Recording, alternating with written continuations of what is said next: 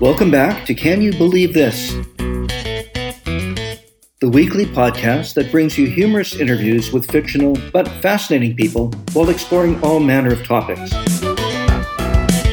Sit back and enjoy. And as always, please leave your feedback along with any great ideas of your own on my Facebook page at facebook.ca forward slash podcast 1955. You can also send me your emails at comments at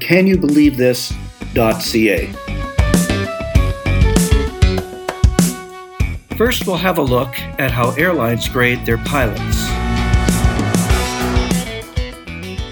We have Bill Johnson on the line today.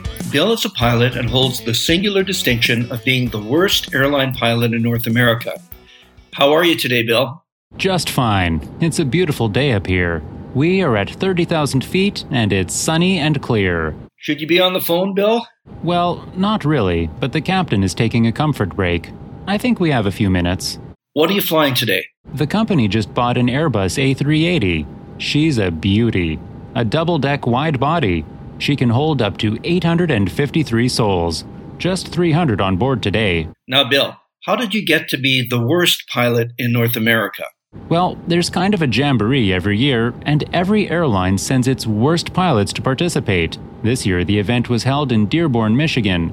Not a lot of people here, so the powers that be thought a less populous area would be a good idea, especially after last year. What about last year? Well, I didn't come in first. Alan Bates won last year when he lost his way trying to land at LAX and ran out of fuel over Phoenix. I hear it's going to be one heck of a Mayday episode. With Alan unable to participate this year, I guess I had a much better chance of winning. Bill, how do you get selected to compete in the Jamboree? The rules are pretty simple, really. It all works on a point system, and it's standardized across all airlines flying in North America. There are five points for every near miss, four points for straying from your flight plan, three points for a score of 50% or less on your yearly pilot aptitude test, two points for falling asleep, and a single point for every time you misunderstood the aircraft controller. I racked up 137 points last year. No one got in this year with less than 50 points. Describe to us how you won this year. Did you have a strategy in mind? Not really, nothing I really prepared for. I just relied on my piloting skills and let the chips fall where they may. Although I did lose an eye last year, so my depth perception is not all that good. It was probably the hard landings that set me apart from my fellow competitors. Your airline still lets you fly? Well, there have been some repercussions since the Jamboree. How's that? Nowadays, I'm a substitute pilot and on call a lot. I have to be ready to fly if the company cannot find anyone else to pilot the flight. Fortunately, with my seniority, I get called to fly pretty often. What's that noise, Bill? Pull up terrain, terrain. Pull up terrain, terrain. Bill, do you hear me? Well, with any luck, we'll check back on Bill at a later time.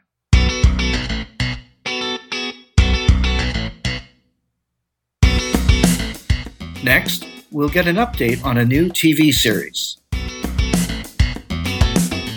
Now, as our listeners know, we keep a close eye on the entertainment industry and bring you some of the latest developments. Dave Ringman, our global entertainment editor, is with us again today.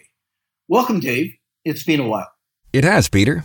Now, there's a new police drama in production, and I hear it has a star studded cast. Everyone is waiting on this one, Peter. It's a big budget TV program with a lot on the line for the producers. People are already comparing it to icons like Sleazy in Seattle and Murder My Mother in Law. Do you really think that this new show could reach those heights? Well, I think so. I've had the benefit of seeing some early clips and a couple of scripts. I know that the execs have tested the storyline on a number of focus groups and feel certain that this show is the next big thing. Now you've got me really interested, Dave. What can you share with our listeners? The show is set in San Francisco. The city has a budget crisis, and the new mayor has a bone to pick with the police department. As a young man, he failed his cadet entrance exam, and he's held a grudge ever since. Go on, Dave. To save money, the mayor cuts hundreds of thousands of dollars from the police budget. Enough money to ensure that the force could no longer work out of their designated office space.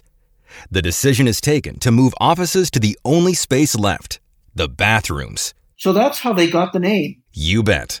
The squat room. Forced to work out of individual cubicles, officers find unique ways to solve crimes. Their desks reduced to the size of TV tables.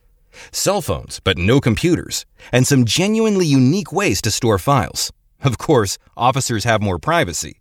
I heard some talk that one of the co stars threatened to walk off the set. That's true. He felt he should have a bigger stall. How have they handled gender issues? Well, of course, female officers have their own squad room. But I hear that there's a crossover episode in the works. Thanks, Dave. It's great for our listeners to get an inside look at this exciting new show. As always, thanks for your intrepid report. Of course, Peter. This concludes today's show. If you liked it, tell everyone you know. Come back next week for some more great interviews.